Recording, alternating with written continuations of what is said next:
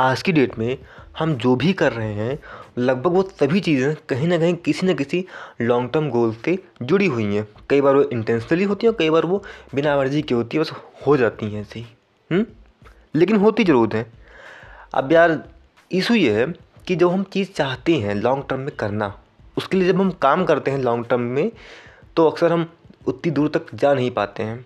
या कहो, लंबे वक्त तक किसी एक काम पर फोकस कर ही नहीं पाते हैं। तो ऐसा क्यों होता है?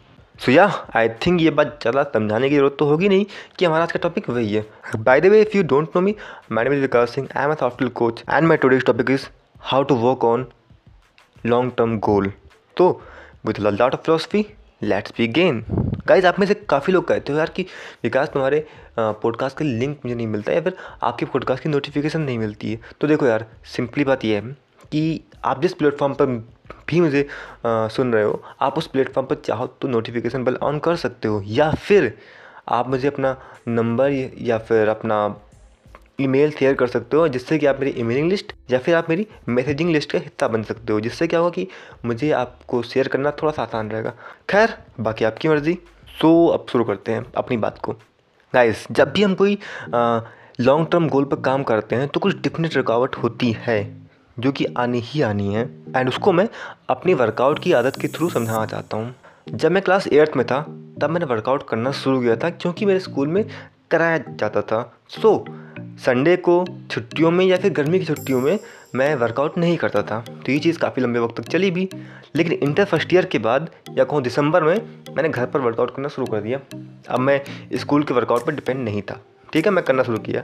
एंड देन कुछ महीने वर्कआउट करने के बाद तीन महीने का मुझे गैप करना पड़ा।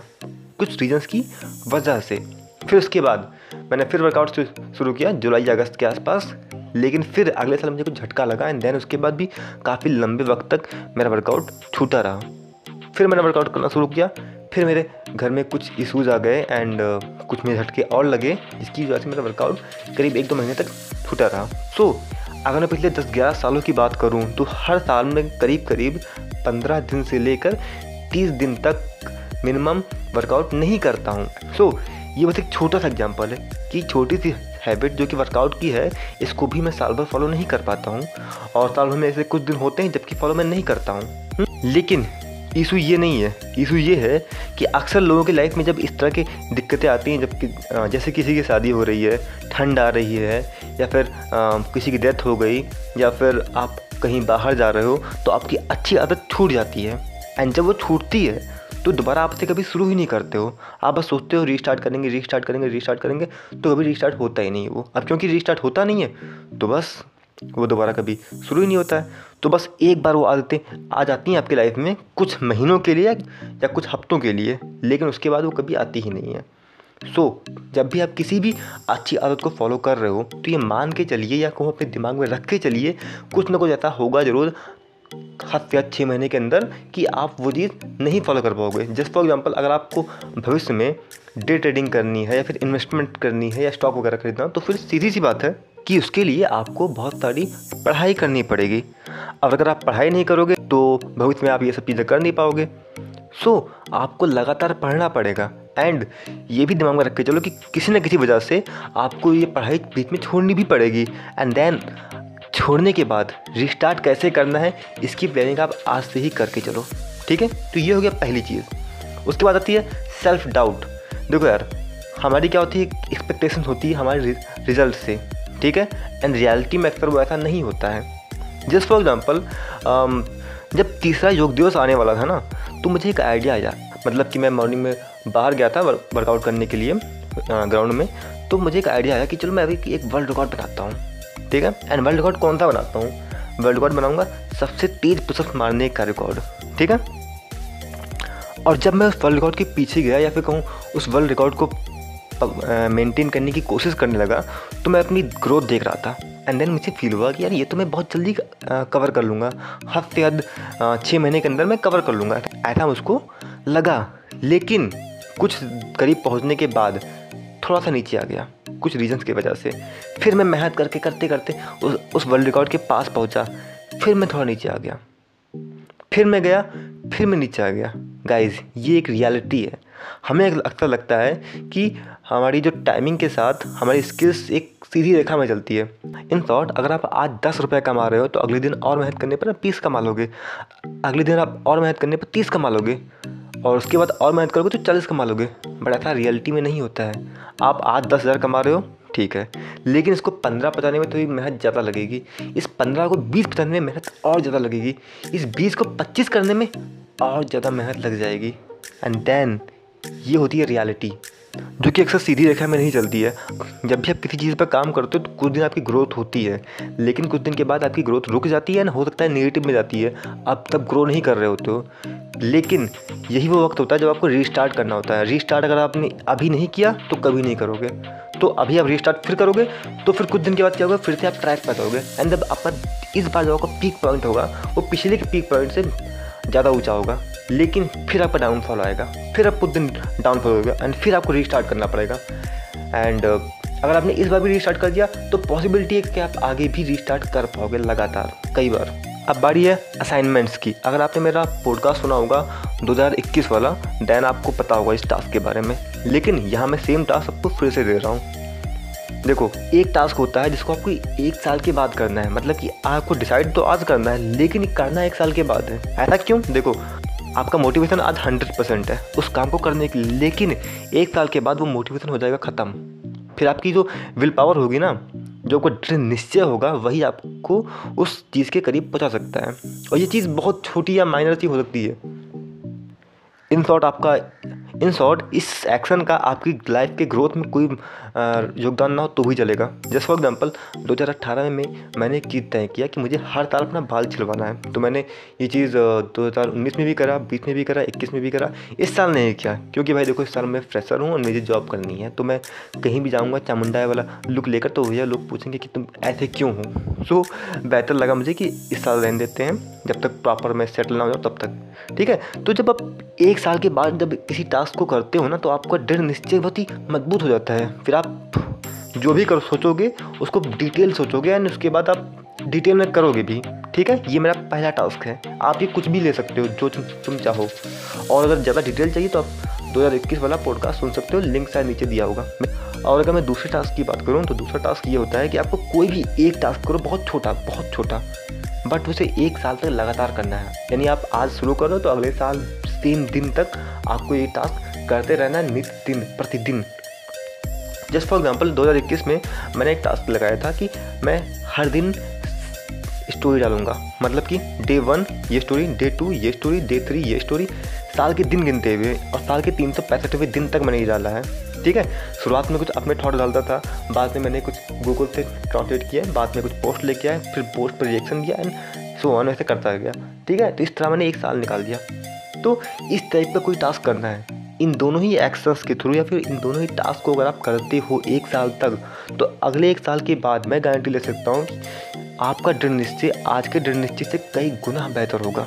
देखो यार, आप जब डिसाइड करो किसी काम को करने के लिए, तभी चीज़ करना आसान रहता है। लेकिन एक टाइम के बाद या एक दो हफ़्ते के बाद आपका दृढ़ निश्चय ही काम आता है। आपका मोटिवेशन ख़त्म हो चुका होता है उस काम को करने के लिए। एंड वो काम कई बार यूजलेस सा फील होता है। भले ही वो कितना भी इंपॉर्टेंट क्यों ना काम हो। तो इसलिए मैं कह रहा हूँ, ऐसा काम लो जो कि इंपॉर्टेंट ना हो।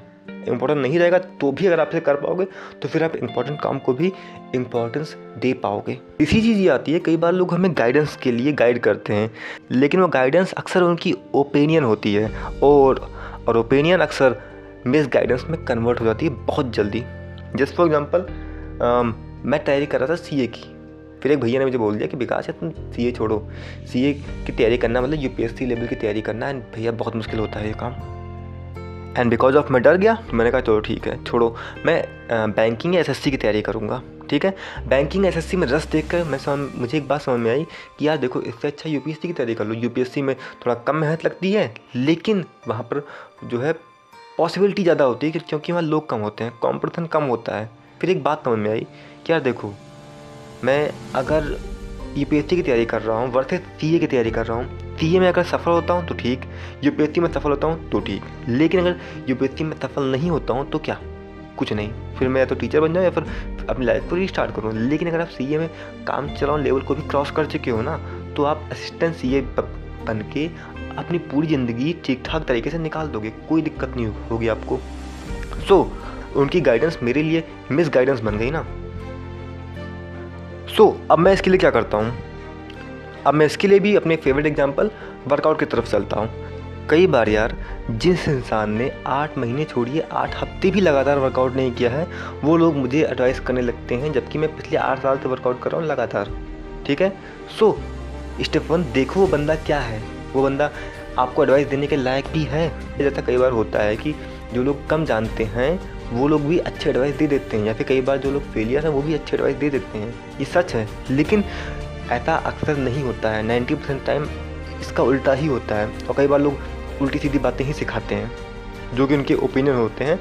बस वही हम पर थोप दिए जाते हैं। सो ओपिनियन में एंड प्रॉपर गाइडेंस में अंतर सीखो अगेन हम परफेक्टली सब कुछ नहीं कर सकते क्योंकि आज मुझे लगता है कि मैं जो कर रहा हूँ वो परफेक्टली परफेक्ट होगा। लेकिन अगेन यहाँ कुछ परसेंट पॉसिबिलिटीज़ हैं जो कि मैं फ्लॉप हो जाऊँ या फिर मेरा काम बन ना पाए उस हिसाब से जैसा मैं चाहूँगा। तो ये चीज़ें हमारे हाथ में नहीं है। लेकिन एक परफेक्ट प्लान तैयार करना एंड उस परफेक्ट प्लान पर परफेक्टली काम करना, ये मेरे हाथ में है। सो मैं वो करूँगा।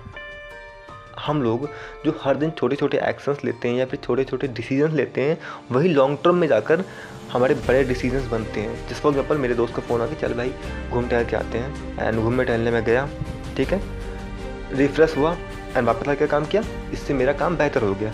लेकिन नेक्स्ट डे मेरा फिर दूसरा दोस्त होता है चल भाई, फिर घूमने चलते हैं। फिर मैं घूमने चला गया। तो सीधी सी बात है, मेरा, मैं रिफ्रेश ऑलरेडी हो चुका हूँ। अब मैं दोबारा रिफ्रेश होने की ज़रूरत नहीं है उसको। लेकिन मेरा काम अब छूट रहा है। इससे मैं लॉन्ग टर्म गोल पर असर पड़ेगा। एंड अगर मैं पहले दिन ही मना कर देता कि यार नहीं मैं घूमने नहीं जाऊँगा मैं काम करूँगा तो क्या हो जाएगा कि फिर मैं कुछ दिन में बर्नआउट हो जाऊँगा एंड लॉन्ग टर्म में इसका भी नुकसान होगा मुझे हर हाल में। सो so, एक बैलेंस मेंटेन करना पड़ता है। एंड कई बार हम ये दूर से नहीं कह सकते कि बैलेंस कैसा होगा लेकिन फिर भी ट्राई तो कर ही सकते हैं। So we just need to try to balance everything ये अपनी बात को समराइज़ कर लेता हूँ क्योंकि बहुत कुछ हो गया है। देखो पहली बात जो शुरुआत में मैंने आपको दो वर्कआउट बताया था ना एक कि एक काम आपको एक साल के बाद करना है एक काम आपको एक साल तक करना है। ये वर्कआउट अगर आप आज से शुरू करते हो देन आपको देन देन आपको अपनी लाइफ में इसका इफ़ेक्ट दिखेगा। उसके बाद एक्सपेक्टेशन और रियलिटी में काफ़ी अंतर होता है सो सबसे वर्स्ट केस के लिए आप हो सके तो तैयार रहिए। एंड बिलीव मी कई बार ऐसा होता है, या कहूँ, अक्सर ऐसा होता है कि हमारा वर्स्ट केस जो सोचे होते हैं रियल लाइफ का वर्स्ट उससे भी बुरा होता है। तो उसके लिए भी प्रिपेयर रहो, हो सके तो। एंड लोगों की एडवाइस या कहूँ लोगों की बातों को सुनो, समझो। लेकिन ये भी देख लो कि वो बंदा उस एडवाइस को देने के लायक है कि नहीं है। अगर नहीं है तो फिर हो सके तो उसकी बात को अवॉइड ही करो। या कहूँ उसकी बात को जित एज सुन एज पॉसिबल दिमाग से निकाल दो या फिर अपने काम को उससे दूर रखो, जिससे कि वो आपको एडवाइस दे देगा। हो सकता है आपकी बात उसकी बात आपके दिमाग से निकले ही ना। तो बेहतर है कि उस तक पहुँचने ही नहीं दो। अपनी बात को। Okay guys that's all for today and B या इंट लगते है